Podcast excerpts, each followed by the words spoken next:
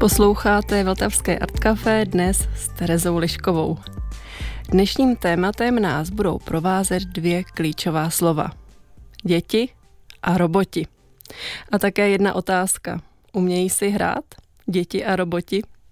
Odpovědi a své zkušenosti nabídne Vojta Kolařík z iniciativy Make More, která mimo jiné stojí za tuzemským rodinným festivalem Kutilu a Makeru Maker Fair. Vítejte Vojto. Díky, hezký odpoledne. A ze studia ve Zlíně je s námi ve spojení Vsetínská knihovnice Petra Románková. Srdečně zdravíme, Petro. Dobrý den, děkuji.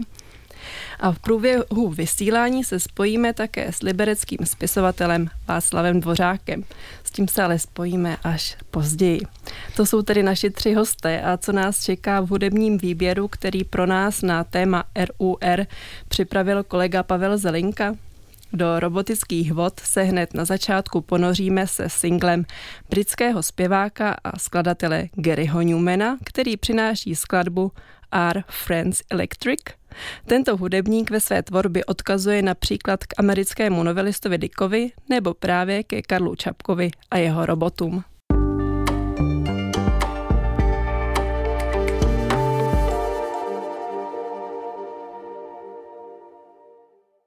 To byl umělec Gary Newman, který svou deziluzi z okolního světa ventiloval i v této nihilistické skladbě. Posloucháte Art Café, kde si dnes se v Setínskou knihovnicí Petrou Románkovou a Vojtou Kolaříkem z iniciativy Make More budeme povídat o robotech a dětech. Ale spíše než na ty temné scénáře se zaměříme na to, jak a zda si děti a roboti umí společně hrát. Vojto, máte doma nějakého robota, nebo možná kuchyňského, nebo nějakého sofistikovanějšího toho, co vysává? no, jako je pravda, že uh, já se pohybuju spíš v té kuchyni, co se těchto z těch technologií týče, ale pár jich tam asi bude a jsou to spíš takový menší uh, hračky, jako je třeba Microbit, to je taková jako koncepce nebo platforma, která právě je dost vzdělávací. Vychází, myslím, z velké podpory od BBC. Uh, v jednu dobu to bylo hodně rozšířené jako na mnoha anglických školách. A tak to je něco, s čím jakoby se trošičku dá říct, že, že zacházím. A to je takový nějaký malý uh, robotek do dlaně, který se dá nějak programovat a ovládat. Je to spíš taková destička, um, která, která může mít různý, různý rozšíření a dá se různě propojovat. A jak jste na tom vy, Petro? No tak já kromě toho kuchyňského a mikrobita teda uh, těch robotů zase až tak moc doma nemám. Eh, jednou jsem viděla video s nějakým robotem, který uměl vykládat i myčku, tak potom toužím, ale zatím myslím, že ho má jenom armáda, tak, tak zatím čekám, až ho zlevní. A vy si říkáte, že doma moc robotů nemáme, nemáte, ale za to v Masarykově veřejné knihovně v Setín, kde pracujete, máte na starost celou takovou armádu nebo hejno robotů. Což znamená i to, že v té knihovně mimo knih a dalších věcí půjčujete právě i nejrůznější roboty. Proč půjčovat ve veřejné knihovně lidem roboty? Eh, já považuji knihovny za místo, kde vlastně se lidi učí přemýšlet a eh, které by mělo eh, podporovat v lidech nějakou vzdělanost nebo touhu po poznání. A myslím si, že v dnešní době ta robotika nebo informatika tady k tomuto vzdělání všeobecnému patří. My navíc máme jednu z největších sítí knihoven, jakože v Česku u nás. Takže knihovny jsou vlastně výborným místem, jak dostat tady to vzdělání nebo uh, tady ten druh aktivit mezi lidi a mezi širokou veřejnost. Navíc um, knihovny se snaží být otevřené všem a uh, tady ty robotické hračky nebo zařízení jsou poměrně nákladné. A tím, že lidé můžou přijít, vlastně kdokoliv může přijít do knihovny a to zařízení si vyzkoušet nebo půjčit, tak eh, nemusí, nemusí na něho vykládat, vynakládat vlastní prostředky, může, eh, mm, nemusí prostě za něho utrácet peníze a může pracovat eh, na něm v knihovně. Tak to je ta výhoda otevřenosti těch knihoven, které opravdu můžou být otevřené komukoliv, kdo chce přijít, kdo má chuť eh, něco zkoumat nebo pozorovat. A jaké roboty v knihovně máte, když eh, jich vyberete pár, třeba nějakého pro ty menší děti a někoho pro větší mládež, to zpívající? Eh, my se snažíme mít tu nabídku opravdu širokou, protože chceme spolupracovat i se školami, kteří, které roboty vlastně aktuálně nakupují. Eh, zajímají se třeba, co je, co je fajn, co není. Eh, takže z těch robotů pro menší děti bych vybrala určitě bíboty, to jsou takové včelky, ty jsou strašně známé už teďka rostomilé pandy, M-Tiny se jmenují, které opravdu vydávají rostomilé zvuky, mají elektronické oči. Máme ozoboty, máme vláček Intelino, robota Botliho. A pro větší děti právě, právě eh, ty mikrobity, o kterých mluvil už Vojta, anebo Oubota, což je taková robotická mluvící hlava, která možná někomu připadá trošičku děsivá, protože má takové vykulené oči. Máme roboty, otíky, kteří se dají tisknout na 3D tiskárně, takže si ho můžete přizpůsobit podle sebe. Autíčka, emboty, toho spousta. Já si vzpomínám, že jsem tu hlavu s těmi vykulenými očimi u vás viděla a pro, opravdu mi hrozivá přišla, ale ta panda proti tomu byla zase eh, velmi, velmi rostomilá, tak je dobré, že to spektrum je takové pestré a každý si může najít to svoje podle nálady. Vojto, já už jsem zmiňovala, že vy jste součástí tuzemské makerské iniciativy Make More, která stojí například za festivalem Maker Fair, eh, což je akce, kde se mimo jiné setkávají různí po domácku vykutění roboti. Ta akce se koná několikrát za rok na různých eh, místech ČR říkám to správně, že Maker Fair, jedna z jeho tváří je to, že je to místo, kam lidé chodí předvádět a ukazovat dalším lidem takové své novodobé golemy. jo, jo, určitě. Myslím, že jste to hezky vystihla, protože to, že tam jako chodí uh, ti makeři sdílet své zkušenosti a své výtvory a, a to svoje nadšení předávat dál je jako to třeba zásadní, co toho makera odděluje od toho kutila, si myslím, že prostě netvoří do šuplíku nebo do garáže, ale tvoří proto, aby uh, mohl ty svoje znalosti a i ten hardware konec konců sdílet s někým dalším a společně to třeba posouvat dál. Ono Hezkým příkladem už je třeba i ten Autobot, eh, který, který teďka padnul, protože to je vlastně projekt, který vychází z nějaké jako open source komunity. Vy si vlastně můžete ty data eh, přesně dá se vytisknout, dá se různě upgradeovat a nabaluje se okolo toho ta komunita. Ehm, ty data se šíří jako po internetu a eh, jsou k tomu, myslím, že docela dobře zpracovaný nějaký vzdělávací metodiky a tak podobně. Takže to je, jako je jeden z těch hezkých příkladů, který třeba vyložený na to Maker Fairu Maker Fairu byl. A je teda ještě, když už jsme u toho, tak je tam ještě teda zajímavé, že vlastně ten Maker Faire je nějaká celosvětová platforma a myslím, že zrovna autor, autor toho Otobota je z Jižní Ameriky a, a přestěhoval se vlastně teďka do někam na Olomoucko nebo uh, do České republiky a uh, takže ta komunita je dost mezinárodní a hezky se takhle vlastně propojuje na tom festivalu. Já když jsem použila ten příměr golema, tak to je možná dost nepřesné, protože jak se to popsal, tak eh, spousta těch eh, projektů, které tady na těch platformách a v těchto společenstvech vznikají, je právě zajímavá tím, že má otevřenou tu bázi těch eh, znalostí a toho sdílení a že hmm. na nějakém vývoji se opravdu podílí nějaké společenství a je to nějaký společný projekt do nějaké míry, tak to je asi oproti tady tomu příběhu, jako známe z, z těch bájí o, dost jiné.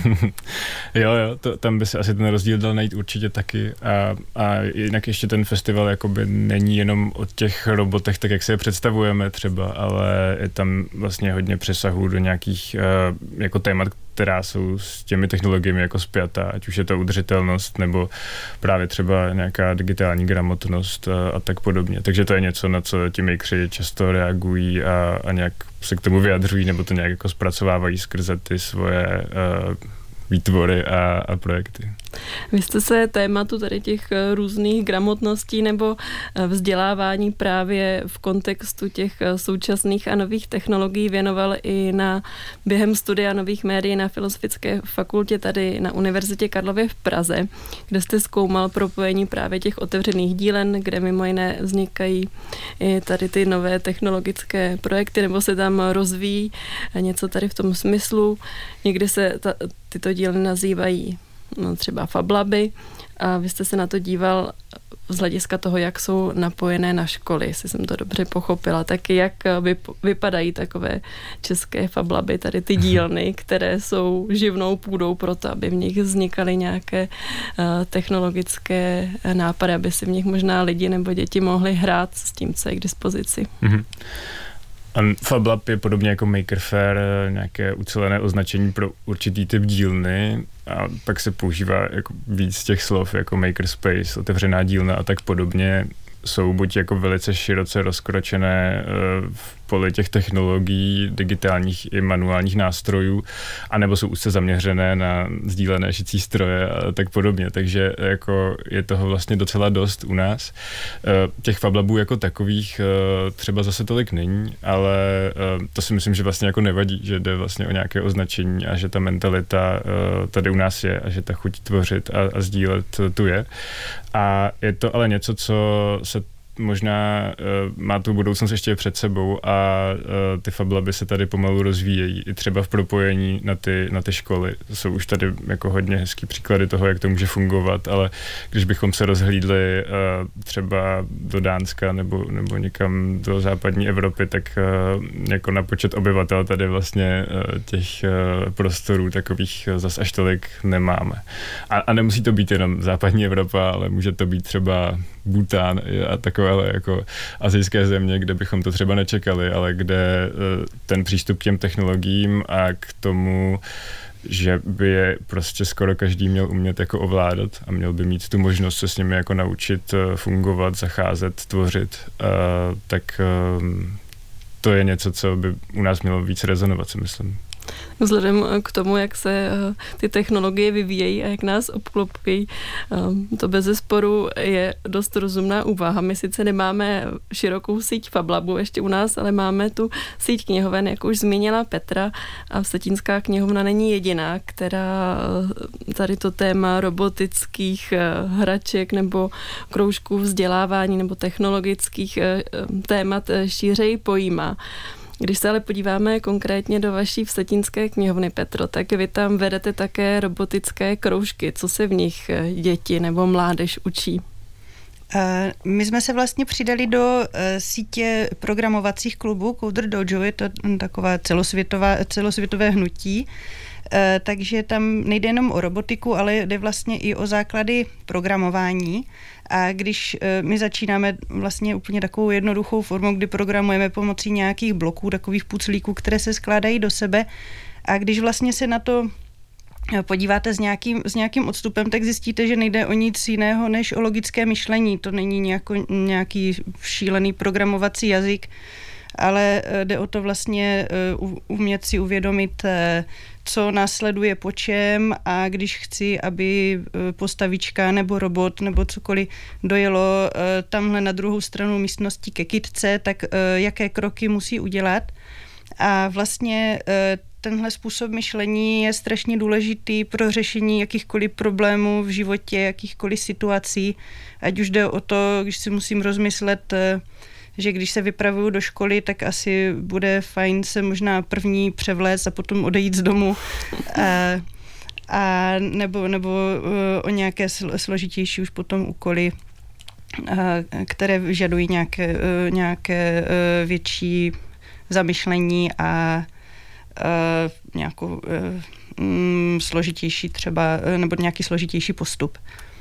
A co se týká takových, takových těch ještě nějakých jemnějších dovedností, kromě toho způsobu myšlení, možná i nějakého emočního prožívání toho, když člověk na, něce, na něčem pracuje, tak já si dovedu představit Eh, že může ten proces eh, klást člověku mnohé překážky, taky i trpělivost. Eh, Určitě. Třeba jednou z těch dovedností, kterou člověk získává. Určitě ta trpělivost je důležitá, protože vlastně ten, ten robot je stroj a udělá vždycky přesně to, co po něm chceme, což může být výhoda, a na druhou stranu to může být opravdu nevýhoda. Někdy dochází k takovým okamžikům frustrace, kdy já si já přece chci, aby ten robot udělal tohleto ale on pořád dělá jenom to, co jsem mu řekla. Takže ta, ta trpělivost je určitě, určitě velká součást tady celého toho procesu. Tak vychovat si vlastního robota k obrazu svému nemusí být vůbec snadná cesta, ale může být eh, zrušující. My se eh, k dalším otázkám o interakci robotu a dětí ještě dostaneme, ale teď nás čeká druhá hudební ukázka a je dalším příkladem toho, že Čapkovo drama rezonuje i mezi současnými elektronickými muzikanty. Francouz Dietiotronic to vysvětluje takto. Sci-fi z minulosti je zajímavé teritorium, jakési prorocké cestování do budoucnosti, která se stává skutečnou přítomností. A byl to právě on, kdo nechal retrofuturistické taneční sklony propuknout v roce 2018 na své desce nazvané RUR. Z Alba plného industriálních a literárních odkazů pustíme skladbu Chasing the Lights.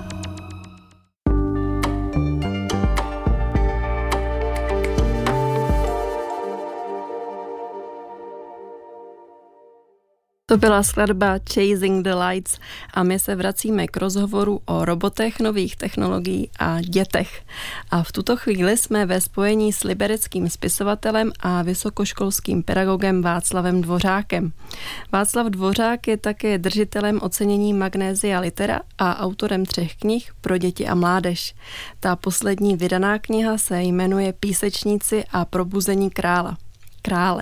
Václav ale právě nyní připravuje k vydání novou knihu a právě o ní si budeme teď povídat. Dobrý den Václave, zdravíme vás z Prahy a ze Zlína. Eh, dobré odpoledne vám i posluchačům. Vy v současné době připravujete, jak už jsem zmínila, k vydání román eh, pro mládež, který bude mít titul Jak se vaří drak kde je hlavním hrdinou chlapec Adam. V jakém čase a prostoru se ten příběh, který připravujete k vydání, odehrává? Eh, příběh eh, Jak se vaří drak se odehrává v daleké budoucnosti, eh, kdy se lidé vydávají osídlit vesmír a kdy je pro ně naprosto běžné, že dokáží stvořit jakýkoliv nebo libovolný živý organismus. A pomocí čeho takový živý organismus eh, dokáží stvořit? Eh, vytváří ho pomocí eh, genetických modifikací a já jsem vlastně v tom románu hledal nějaký výraz, jak jim vyjádřit, že pro lidi to bude už úplně běžné, stejně jako pro nás vaření, tak proto vařit znamená používat genetické manipulace. A Jaké nástroje nebo jaké technologie pro to vaření ten hlavní hrdina Adam v tom příběhu má nebo bude mít? Uh, Adam vlastně používá to, co umí, uh, postupně uh, se učí, jak ty genetické modifikace používat, ale protože je v tom velice dobrý a už ho to přestane bavit, tak ho napadne, že si uvaří právě toho draka, což mu nejde. A požádá o pomoc eh, Evolutrona, eh, což je umělá inteligence běžící na kvantovém počítači. A mě vlastně lákalo to použití eh, dvou technologií budoucnosti, které mají jedno společné, jak umělá inteligence nebo strojové učení, tak kvantové počítače fungují, ale úplně přesně nevíme jak. Ten kvantový počítač v tom vašem románu vystupuje i jako jedna z postav. Jakou podobu nebo povahu jste mu přisoudil?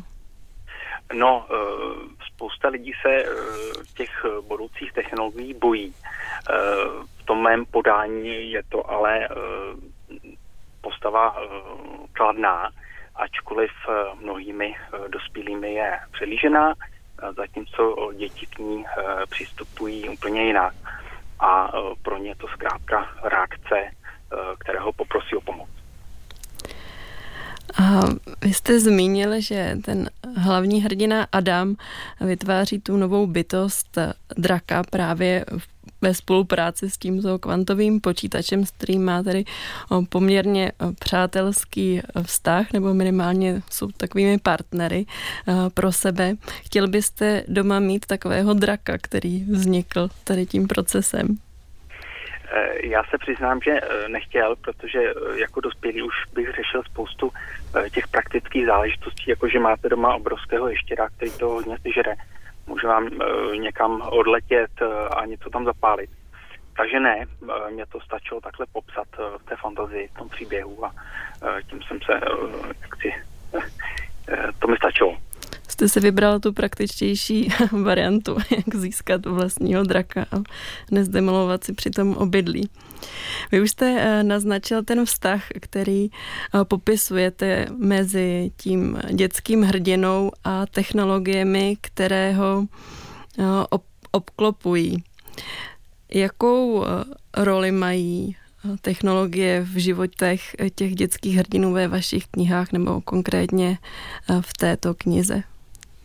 Eh, já si myslím, že to je stejné jako, jako je to dnes, eh, kdy my dospělí se těch nových technologií trošku bojíme nebo přistupujeme eh, k ním s nedůvěrou, ptáme se, jestli nám to nesebere práci, zatímco ty děti se toho nebojí, berou to, že tak to, tak to prostě je a začnou ty věci zkoumat, používat a vlastně využívat je i způsobem, který by nás nenapadl. A stejně tak je to v tom románu, že nikoho by asi nenapadlo vytvořit si draka. Žádného dospělého, když to, když to, to dítě jo. Takže tak je to takový uh, tvůrčí pole, které se otevírá tady v té interakci. Uh, když se podíváme i do té uh, reality uh, kolem nás, ne, nejenom do té knižní fikce, tak co si myslíte z, z vaší životní zkušenosti, že se bychom se my nebo děti právě v interakci s těmi současnými technologiemi eh, mohli učit, co je to, kam bychom mohli zaměřit tu pozornost, abychom třeba rozvíjeli eh, představivost eh, nebo vůbec ten svět kolem nás? Já myslím, že nedokážeme teď úplně dohlédnout, kam se ty technologie posunou a co to sami udělá. Ale ta zkušenost je taková, že každá technologie je nástroj a že záleží na nás, eh, jakým způsobem ji využijeme. A pro určitě bude platit, že pro ty zvídavější uh, děti a nejenom jenom děti, uh, každá technologie je přínosem a může posunout někam dál. Ale naopak jsou zase děti, které to uchopí špatně, tu novou technologii, ať už teď mobilní telefony nebo v budoucnu umělá inteligence, a může to trošku semlit a budou mít vlastně problém. Tak je asi přínosem, že eh, i v knihách eh, nebo třeba ve filmech, v seriálech si můžeme nějak rozšiřovat tu představu eh, o tom, co my jsme schopni právě v soužití s těmi stroji nebo softwarem dokázat a jak můžeme žít. Ještě se vás zeptám, jak ve vašem románu jak eh, se vaří drak, eh, pracujete s tématem chyby nebo nedokonalosti, protože ani eh, tyto lidské nebo i nejenom lidské vlastnosti v té, ani v té daleké budoucnosti, kterou popisujete, nemizí a existují tam. Já to musím rozdělit. Ten Evolutron, což je vlastně umělá bytost, která se sama považuje víceméně za dokonalého, tak on nepracuje ani tak eh, s chybou, jako spíše s pravděpodobností. A ti ostatní ličtí hrdinové to jsou pořád lidé, takže dělají chyby, špatná rozhodnutí a pochybují o sobě. A ten, eh, ta, ten kvantový počítač je eh, tedy ta postava, která jakoby dokáže ty chyby nějak eliminovat nebo napravovat? Spíše hledá řešení, které eh, je nejpravděpodobnější, že vyjde a že se podaří teda eh, napravit chyby, které udělali lidé. Uhum, tak eh, to je docela lákavá, ale možná i trošku strašidelná představa, ale do nějaké... Já úplně nechci, nechci prozrazovat, uhum. protože to je pointa toho díla, takže... Tak to rozhodně neprozrazujte, to by byla velká škoda. Ale tak je dobré, že tam jsou ty postavy nějak mají rozdělené svoje kompetence a každý umí něco a postupně se eh, doplňují. Tak já se vás ještě zeptám, kdy kniha Jak se vaří drak vyjde nebo kdy očekáváte, že by měla vyjít? Eh, knížka Jak se vaří drak, která je určená pro každého čtenáře, kterému je 9 let eh, tělem nebo duší, vyjde na konci srpna, tak aby to nejvíce malých i velkých čtenářů eh, si ji mohlo eh, přečíst pod stromečkem. Tak eh, díky moc, že jste se s námi spojil, že jste si udělal čas a ať se vám ta chystaná kniha dobře dovaří nebo dopeče. Děkuji za přání a děkuji za pozvání do pořadu. Naschledanou, naslyšenou. Naslyšenou. To byl spisovatel Václav Dvořák a jeho způsob, jak vyprávět o vztahu dětí a nových technologií. Petro, já se obrátím na vás. Ještě chvíli zůstaneme u knih a literatury.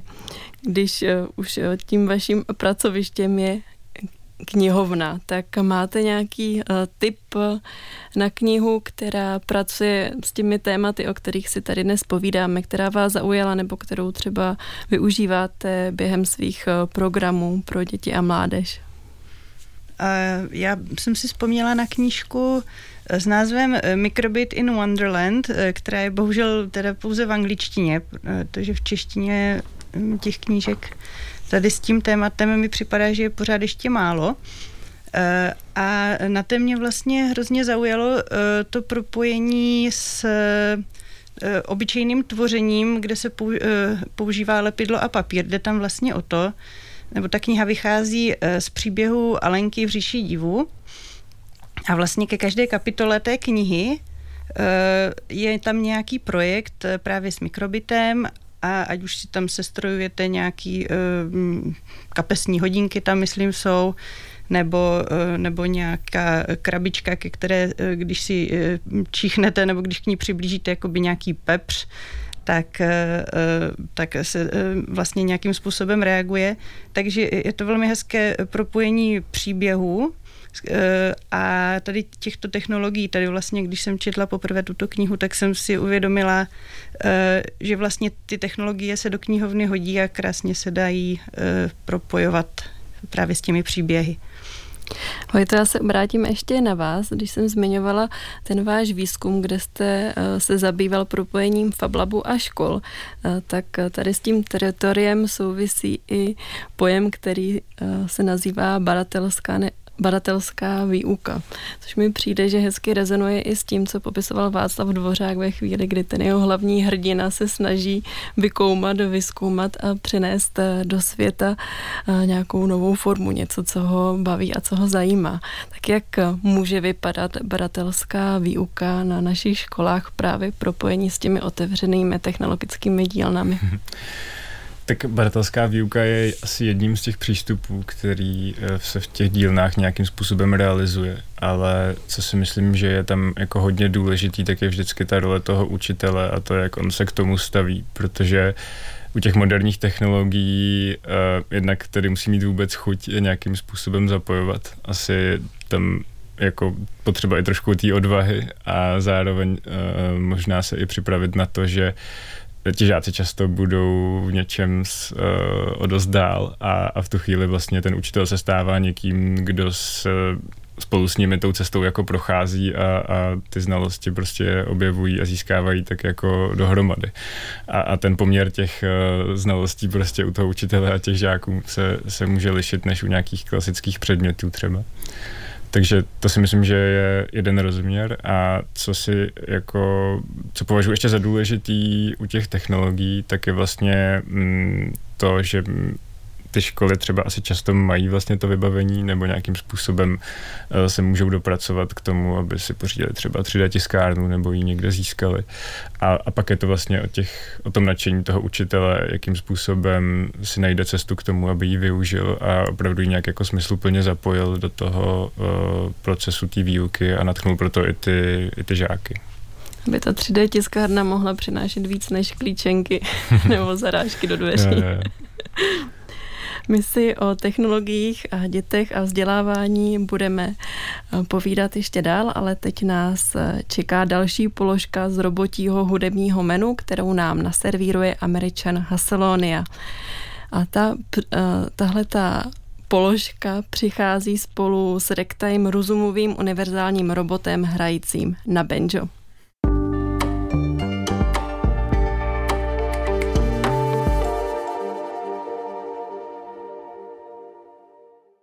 To byla ukázka z desky The Somewhat Surprising Return of Hasselonia Robot Singers, kterou její autor stihl vypustit i do vesmíru.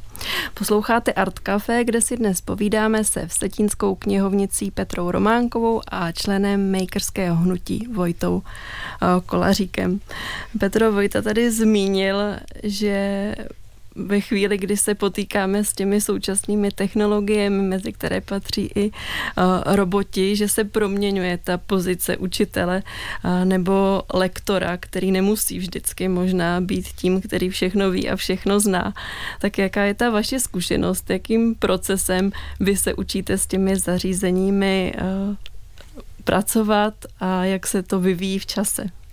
No, moje zkušenost je naprosto stejná protože já si myslím, že to ani není v lidských silách, aby, aby se jeden člověk to naučil a předával to dětem a hlavně si myslím, že je to hrozně fajn, že děti si na to přichází sami, takže já se dě, učím od dětí prakticky neustále.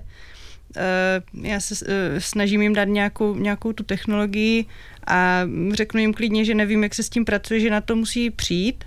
A oni většinou opravdu na to přijdou, ukážou mi to a takže, takže tímhle způsobem nějak, nějak pracujeme. Samozřejmě něco, něco se snažím učit sama i podle nějakých tutoriálů, ale, ale na spoustu toho takhle přijdeme s dětmi. A když eh, hledáte ty tutoriály, tak je to třeba zdroj na internetu, nějaká videa nebo něco podobného?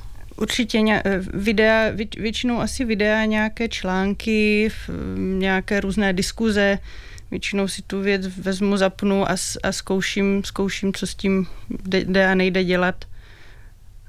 A, a tak. A něco se stane. A něco se, něco se většinou stane. Někdy, někdy se nestane nic, takže je potřeba zjistit, proč se nic nestalo. Takže někdy to takový delší proces člověk cvičí tu trpělivost i sám u sebe. Když ještě zůstaneme u té mezigenerační výměny, tak daří se vám ve Vsetínské knihovně pronikat i do těch e, jiných věkových skupin, že třeba děti z vašeho kroužku nebo děti, které přicházejí za těmi roboty do knihovny, nějak přivedou tady k těm hračkám nebo technologiím i třeba své starší příbuzné. K nám přichází děti eh, na programy, které děláme pro veřejnost, nebo i vlastně protože my ty roboty půjčujeme prezenčně, to znamená, že jsou k dispozici neustále v knihovně, kdokoliv přijde, tak může si toho robota půjčit a pracovat si s ním. Takže přichází vlastně děti se svými prarodiči, eh, většinou o prázdninách, když, když jsou někde na hlídání, tak eh, přijdou takhle do knihovny a prarodiče třeba si s těmi dětmi hrají, začnou si hrát s tím robotem, začnou společně zjišťovat, jak ten robot funguje, co se s ním dá všechno dělat. Ale máme třeba teď za sebou uh, moc pěknou akci, protože máme úžasnou komunitu seniorů v knihovně, kteří chodí na různé vzdělávací programy a máme i virtuální univerzitu třetího věku. Oni teď měli nějaké slavnostní ukončení eh, kurzu. A my jsme se vlastně s kolegyněmi dohodli, že pro ně pro, eh, připravíme tady takový technologický program, takže děti právě z eh, toho kroužku našeho si připravili ve skupinkách vždycky každý nějakou, nějakou technologii, nějakého robota, ale měli tam i ukázku třeba Minecraftu a tak. A potom vlastně ti seniori za námi přišli a dívali se, eh, nebo děti jim ukazovali vlastně, co, co, eh, co se dá s kterým zařízením dělat a jak to vlastně funguje, co to je ten Minecraft, měli tam i ukázku virtuální reality, takže to bylo velice pěkné vlastně tady to mezigenerační propojení. Tak to je hezký příklad z praxe. Já se ještě zeptám vás, Vojto, na to propojení škol a tady těch různých otevřených eh, dílen. V čem vidíte eh, ještě další výhody tady toho jako napojení těch dvou míst, která jsou, vyrůstají z trochu jiného prostředí, ale možná mají podobné cíle a záměry? Hmm.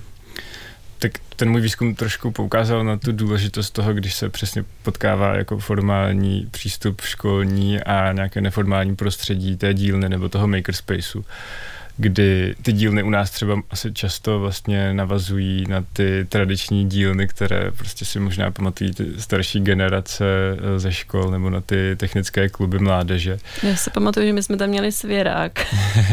no, tak já, já, to, to tam pořád patří. To, to si myslím, že eh, je pořád důležité tam mít ty, jakoby, tu manuální část v tom, a, ale pak jsou tady ty moderní technologie, před kterými bychom jako neměli zavírat oči asi a nedělat, že tady jsou a nezakazovat je, ale spíš tím přistupovat nějak kreativně. No ale zpátky k té otázce, uh, tak jako je rozhodně důležitý, aby v té dílně vlastně vzniklo prostředí, kde ten žák se může rozvíjet, kde si může třeba i sám jako zvolit, jakým směrem se vydá a má v tom nějakou jakoby volnost, což, mu, což ho může jako motivovat a přesně ho přivést na tu cestu od toho konzumního využívání těch technologií k tomu, že je sám nějakým jako agentem a že si sám vlastně uh, volí nějakou jako vlastně dobrodružnější cestu, kdy, kdy jako objevuje, uh, přesně jak říkala Petra, uh, na tom internetu vlastně ti žáci najdou často možná lepší a, a chytřejší cestu, než by jim předal ten učitel.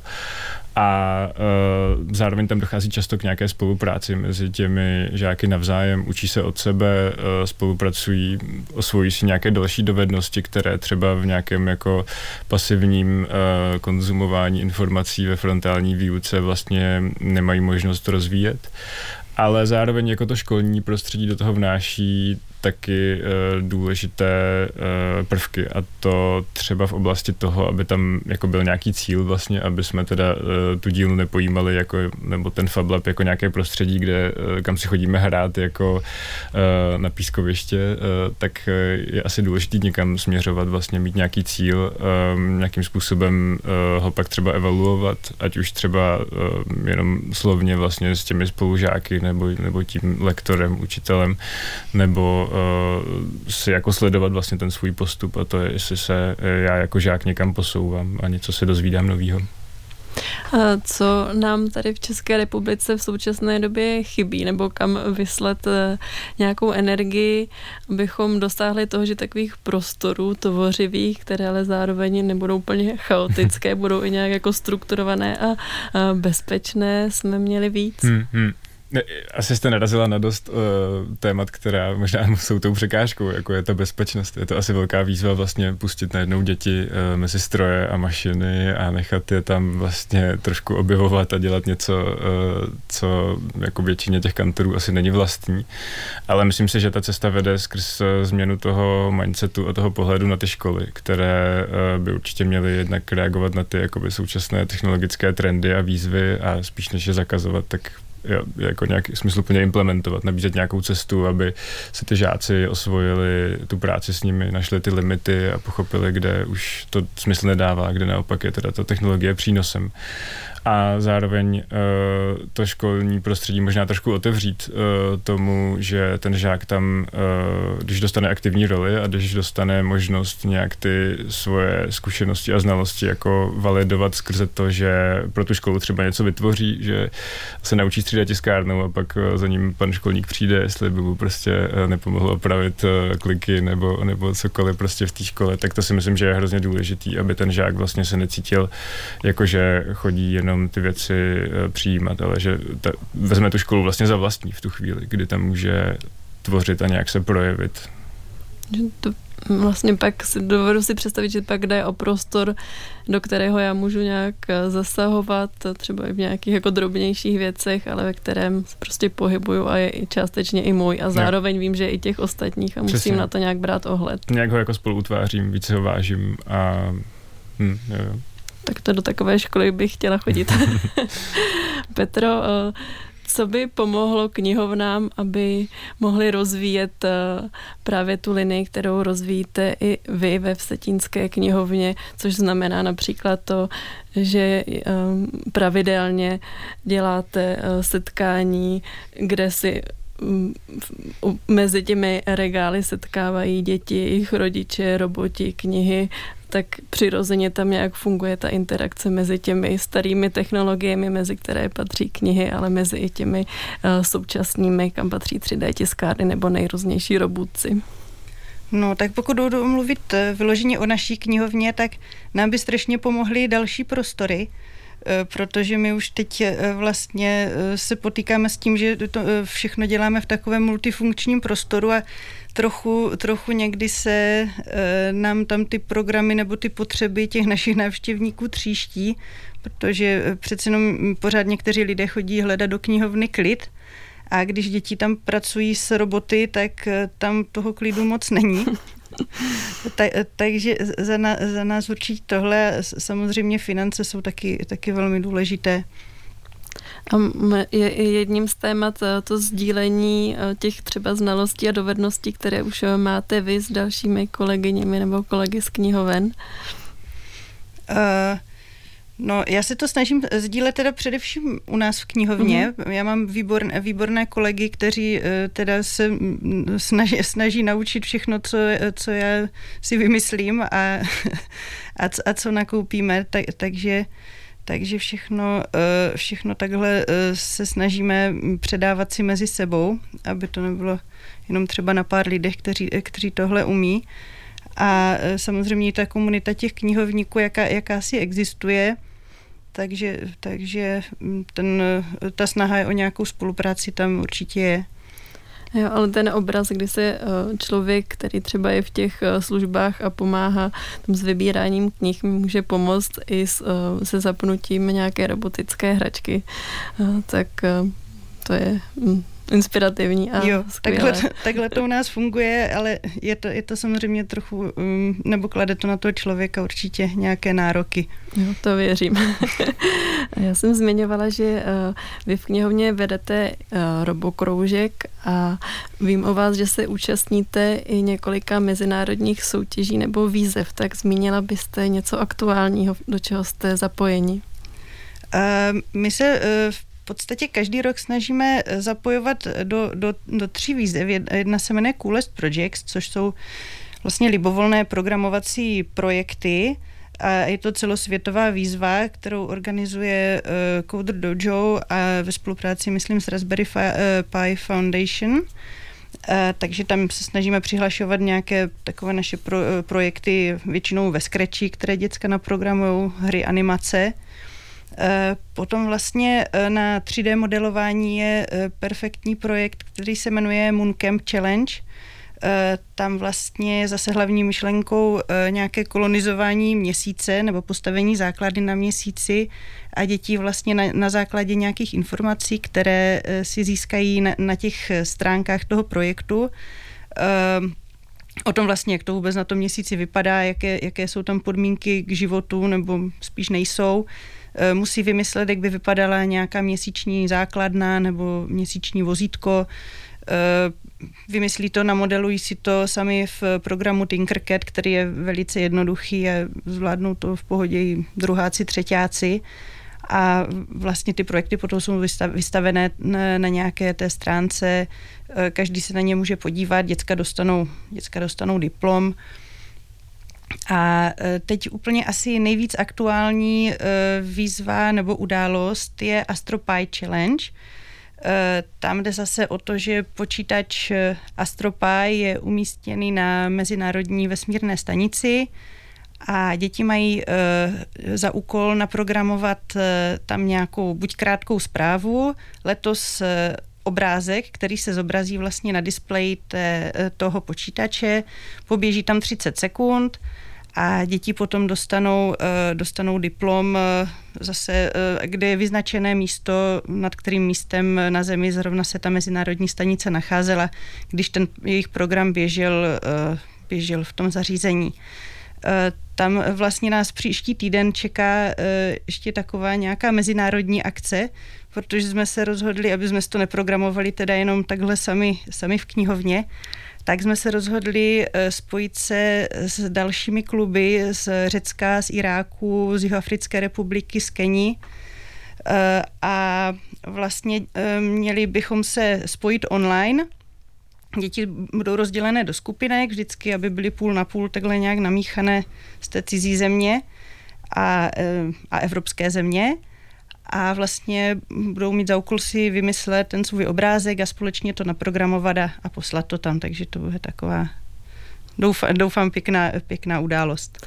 Tak to je hezký eh, příklad eh, spolupráce, která může fungovat eh, napříč hranicemi a je to určitě jedna z těch příležitostí, kterou nám ty nové technologie nabízejí, jak už zmiňoval i Vojta Kolařík. Naše Art Café je u konce. Na Vltavě jste dnes slyšeli libereckého spisovatele Václava Dvořáka, v Setínskou knihovnici Petru Románkovou. Zdravíme do Zlína a děkujeme, že jste se připojila, Petro. Já taky zdravím a moc děkuju. A slyšeli jste také Vojtu Kolaříka z makerské iniciativy Make More. Díky, že jste dorazil, Vojto. Díky za pozvání. A závěr Art Café bude patřit kanadskému elektronikovi s českými kořeny Tomáši Jirku. V roce 2014 se Tomáš věnoval Čapkově hře RUR a pod jejím vlivem složil tři skladby na stejnojmeném EP. My si z něj zahrajeme titulní kompozici. Z Pražských Vinohrad se s vámi loučí Tereza Lišková.